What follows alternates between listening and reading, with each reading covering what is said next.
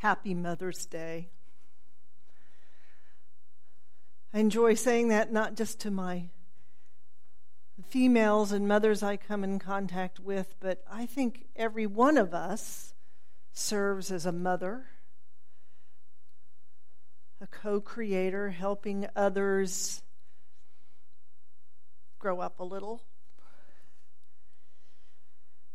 Someone asked me, Well, how come we make this big deal about Mother's Day and what about Father's Day? Which I think is worth talking about. When June comes, I'm often away at GA, but it makes me aware that there is a, a, an imbalance here. And fathers are as vital to co creation. I, I consider this sermon today an extension of last week's. We talked about some hard things about race, and we're willing to use the term white supremacy culture in the notion that um, many describe our nation and parts of the world as valuing as supreme a certain way of conducting business and having relationships and of not empowering everyone equally.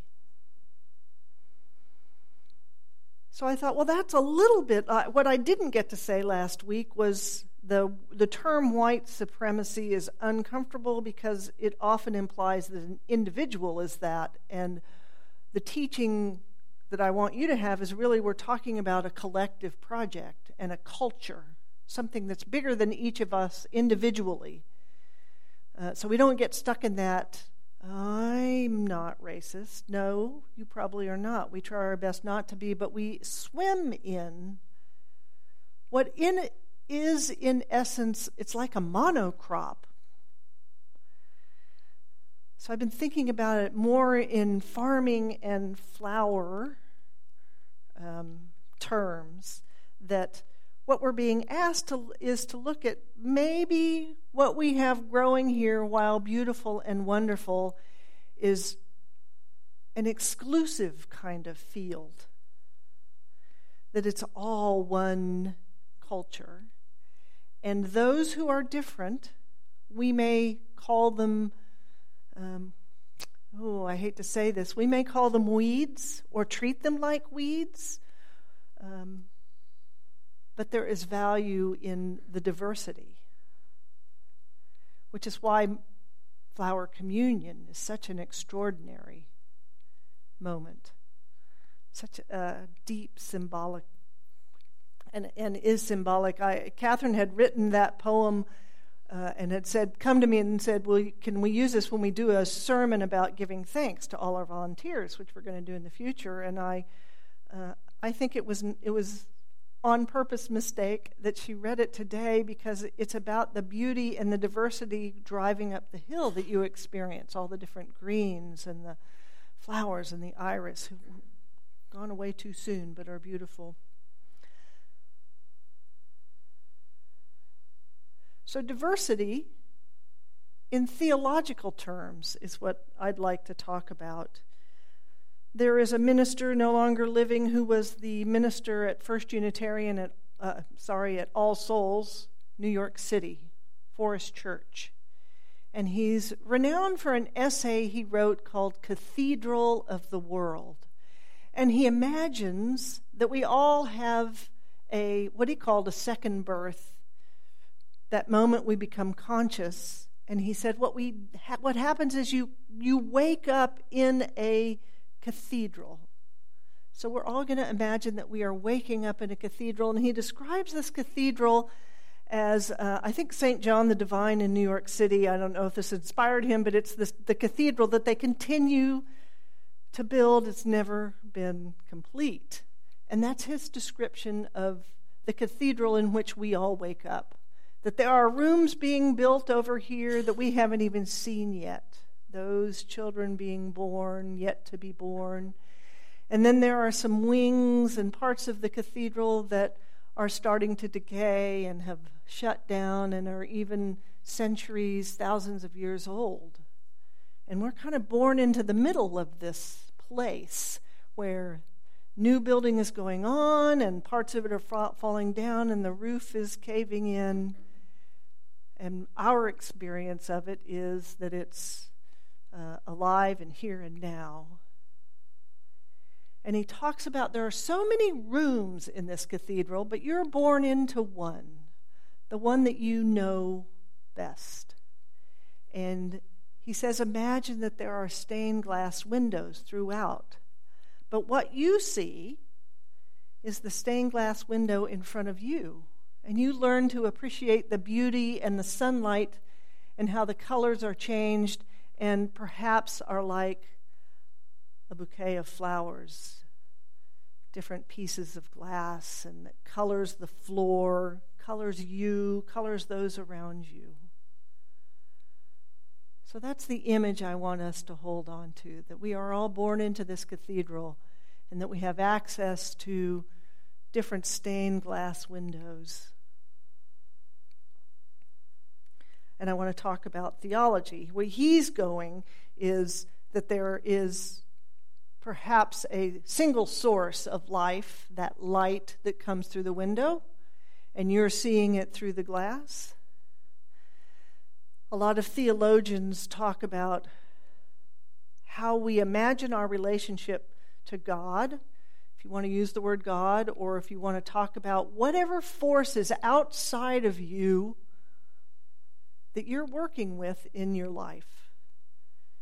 Because we aren't doing this alone. Back to Mother's Day, we are given birth.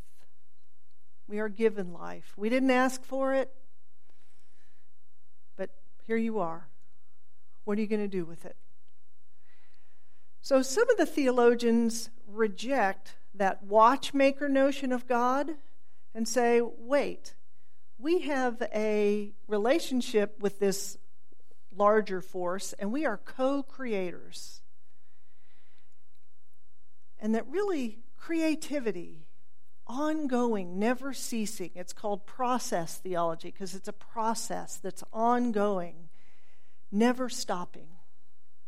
It's a, a theology that makes sense to me that, that birth and death and in death is more creation, that that is, if you want to use Eastern terms, is the way. The way of the world seems to be this cycle of creation, this cathedral where rooms are being built and decaying.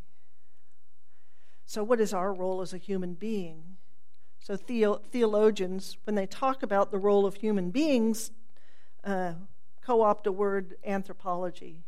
What is the human role in life? So, there is a form of theology that describes humans as co creators.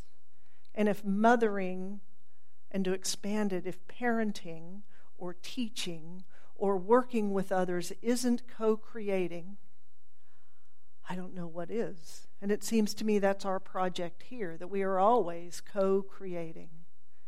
Um, I just taught the start of a roots class to our RE staff, and we had a conversation about that classic divide that people often have. Well, I'm spiritual, but I'm not religious.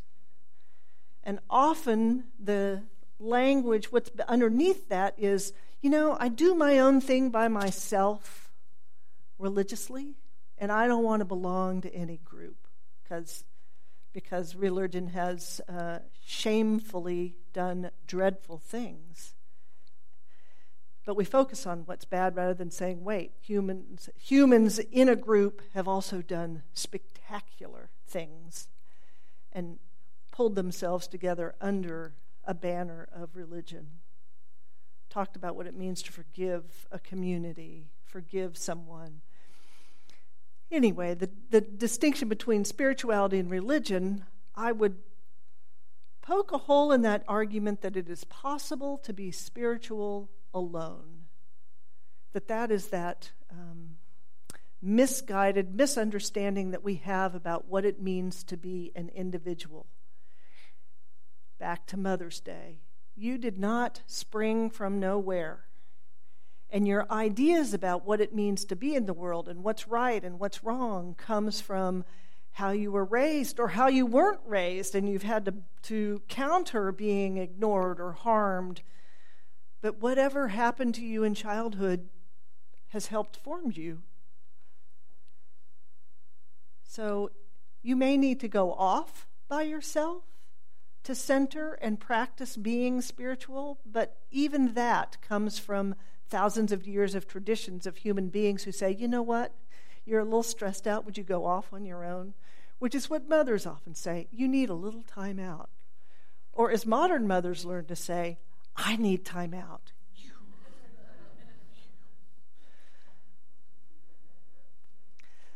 So we're co creators in this ongoing process of being creative. And every single piece of research that talks about organizational behavior, what makes uh, innovation possible, what makes a healthy corporation, what makes a healthy church, has to do with how inclusive, how willing the group is to be diverse. Because when we create together, which I maintain we have to do to survive, we cannot exist on our own for long. A child, a baby is born helpless. That corporations make more money, churches are able to change the world and solve problems in ways when they have a variety of chorus of voices problem solving sitting on committees, sitting on boards, when the CEO is not just the typical. I'll, I'll, use a not the typical rose, but maybe is a Shasta daisy instead. I'll go that direction. And so, what what we were talking about last week, and what we're talking about now, is how we cannot live well without diversity. It's not about out there bringing someone in, it's about A, deeply recognizing our own diversity. And as I said before, there are lots in the UUA who are angry if they looked around our congregation, would say, oh, there is just not enough people of color here. And I'd say, that may be true, but you're painting us with a brush that's too broad, and you're not seeing the amazing diversity here. And we may not be seeing it. So, our job is to be co creators and to bring in as many different voices in as many different ways as possible. Because we can't solve, we talked about poverty at 10 o'clock today. If we don't hear from different voices about how our systems affect them, we can't be partners in solving problems. So, Forrest Church in this cathedral we're now born into says, what we don't fully see is that there are stained glass windows that are different in every single room. And it is our job to acknowledge and recognize that we, we grew up with this familiar stained glass. But if we just step back and meet with others, they grew up in a completely different set of stained glasses and see the world through a different set of eyes and understand how it is to work together. and that that's our job as co creators and in celebrating what mothering and bringing life into this world entails. May it be so.